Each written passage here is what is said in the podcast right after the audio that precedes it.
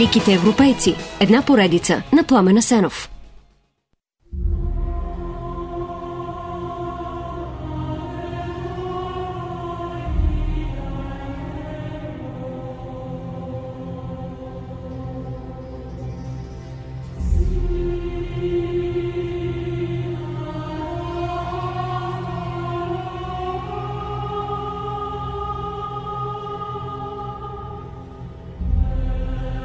Джон Роналд Роуъл Толкин и Едит Мери Брат се запознават през 1908 година, когато той се мести в пансиона, където тя вече живее.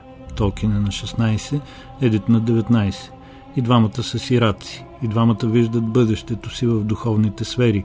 Той свързано с езици, тя с музика.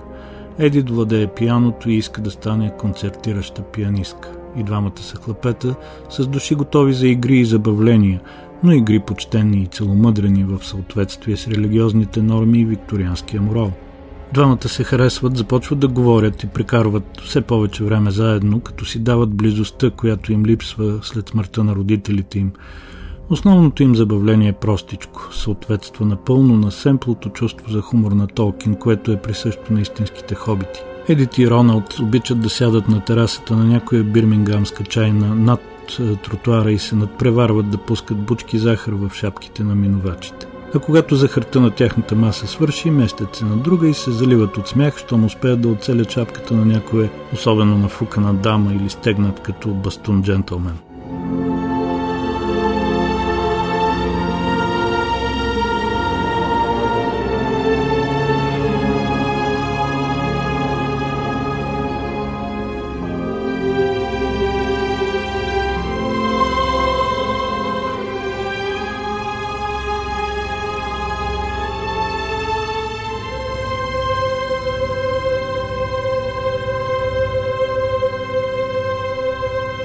Тези невинни забавления продължават поне година преди Толкин и Едит да усетят, че между тях има нещо повече от склонност към детински пакости. Те не могат един без друг и разбират, че любовта е дошла.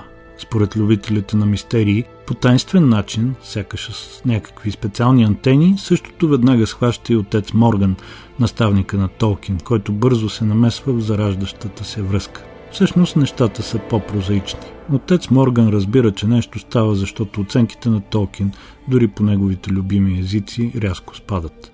Притеснението на отеца е, че при това положение младежа няма да си вземе изпитите, няма да получи стипендия, няма да продължи в колеж и така ще погуби таланта си. Вместо да го напердаш из колана, обаче добрият стар отец просто говори с него и апелира към разума. Обяснява ситуацията и му дава ясно да разбере какви са последствията. Самият Толкин знае, че колкото и добър да е отец Морган, той просто наистина няма необходимите средства, за да го издържа в Оксфорд. Така че обещава да прекъсне изцяло връзката с Едит, поне докато не навърши пълнолетие.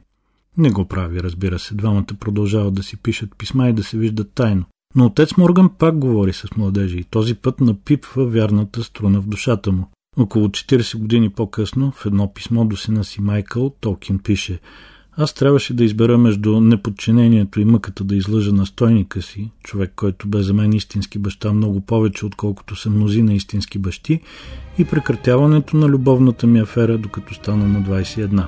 Не съжалявам за решението си, макар че то бе много трудно за моята любима, но това не беше по моя вина.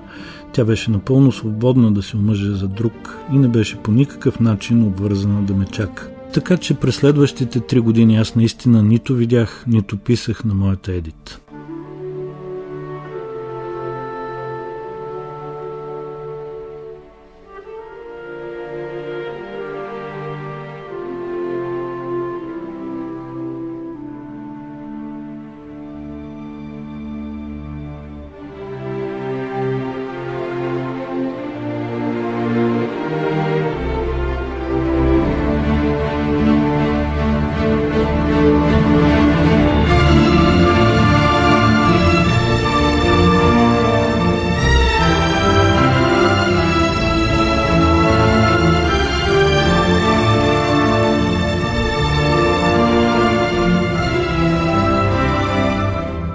Вечерта на 21-я си рожден ден Джон Роналд Роуълд Толкин пише едно от най-важните писма в живота си. той е до неговата любима Едит и в текста се казва, че той никога не е спирал да я обича и ако тя няма нищо против да вземе да се омъже за него. Тя няма нищо против. Малката пречка е, че е сгодена, защото вече е започнала да смята, че нейния Роналд я е забравил. Обаче той взима влака до Чалтнам, където Едит живее в дома на стария семейен приятел Джесъп. Тя чака Толкин на перона, двамата цял ден се разхождат и говорят. Резултатът е, че Едит връща годежния пръстен и това предизвиква проблеми. Приятелят Джесъп първо пише на нейния настойник.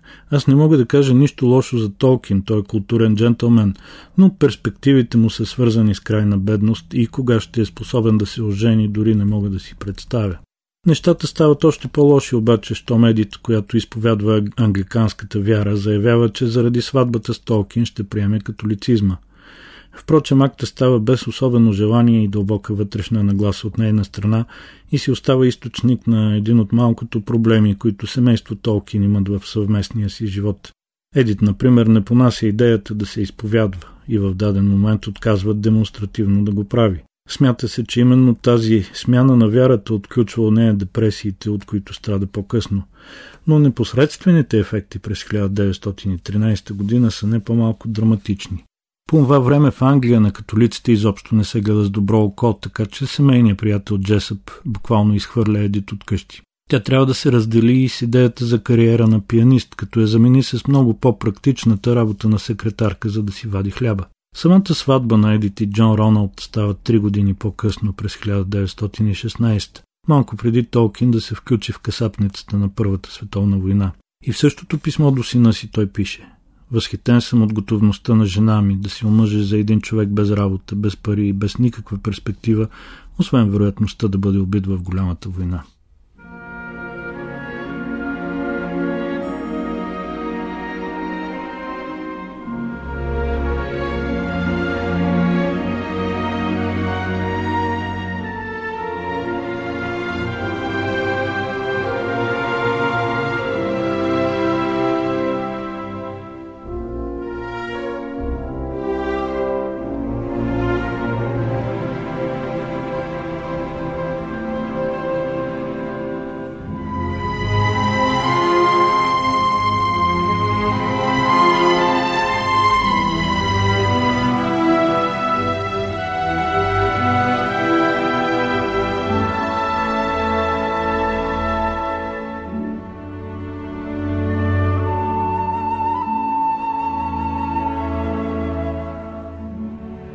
На фона на всички тези любовни събития в живота на Джон Роналд Толкин се случват все пак и други важни неща. През 1911, заедно с трима приятели, той създава полутайно общество с инициали TCBS. Не е чак толкова тайно, обаче инициалите означават просто чайния клуб и боровианско общество, по името на мястото, където момчетата най-често се събират да пият чай, да четат литературните си произведения и да се поощряват един друг. Оттам остава влечението на Толкин към поезията. През лятото на същата година пък той отива на лятна вакансия в Швейцария и впечатленията му оттам са изключително силни. По-късно пише, че пътуването на Билбо Бегинс и смъгливите планини се основава изцяло на спомена за прехода му през Алпите. По време на това пътуване бъдещия писател също така купува традиционна картичка с изображение на дългобрат вълшебник с островърха шапка. Както се сещате, това после се превръща в образа на великия и незабравим Гандалф.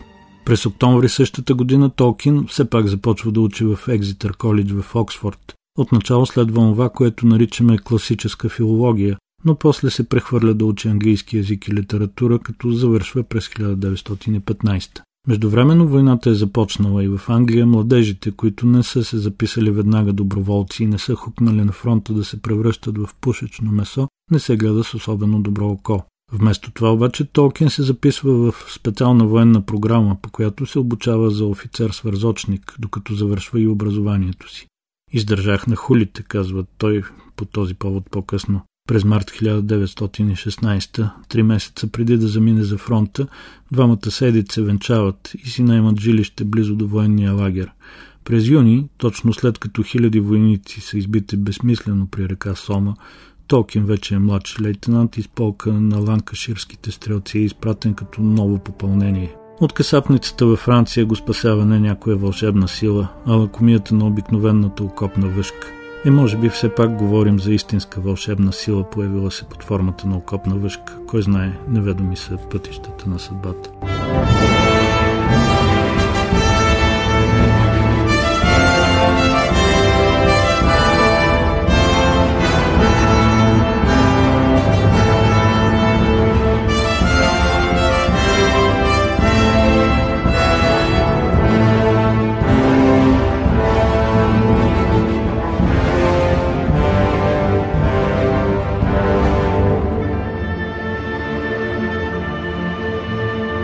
Младшите офицери тогава бяха избивани с дозини за минута. Разделата с жена ми и времето после бяха равносилни на смърт, пише Толкин по повод заминаването си за Франция. В леко скучния период между самото назначение и тръгването за мястото на заколение, Джон Роналд съчинява митологичната си поема Самотния остров. През октомври обаче, вече нахапан буквално от хиляди въшки в окопите, той се разболява от тиф и е прехвърлен обратно в Англия за лечение. Болестта идва и си отива няколко пъти. В края на краищата Толкин е обявен негоден за активна военна служба и оставен в тила, където изпълнява различни по-леки военни функции. Междувременно започва да съчинява своите изгубени приказки, нещо като опит да се създаде липсващата митология на Англия, текст, който бавно се превръща в прочутия Силмарилион, а като мит заляга и в основата на събитията от Хобит и Властелина на пръстените.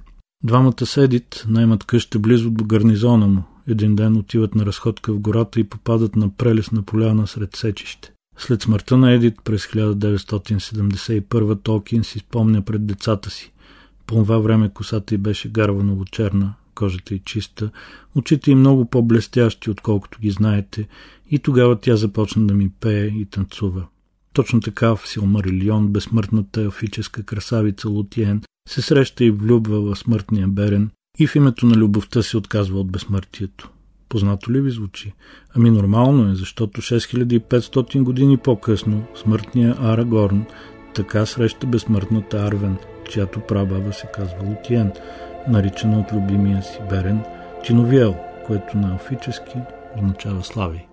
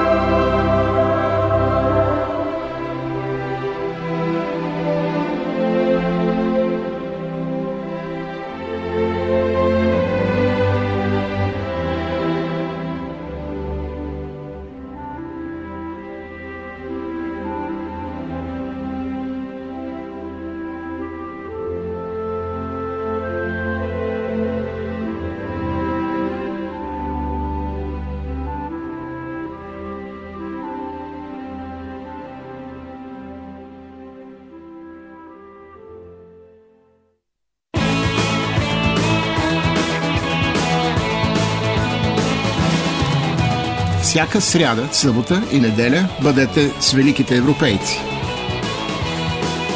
Великите европейци. Една поредица на Пламена Сенов.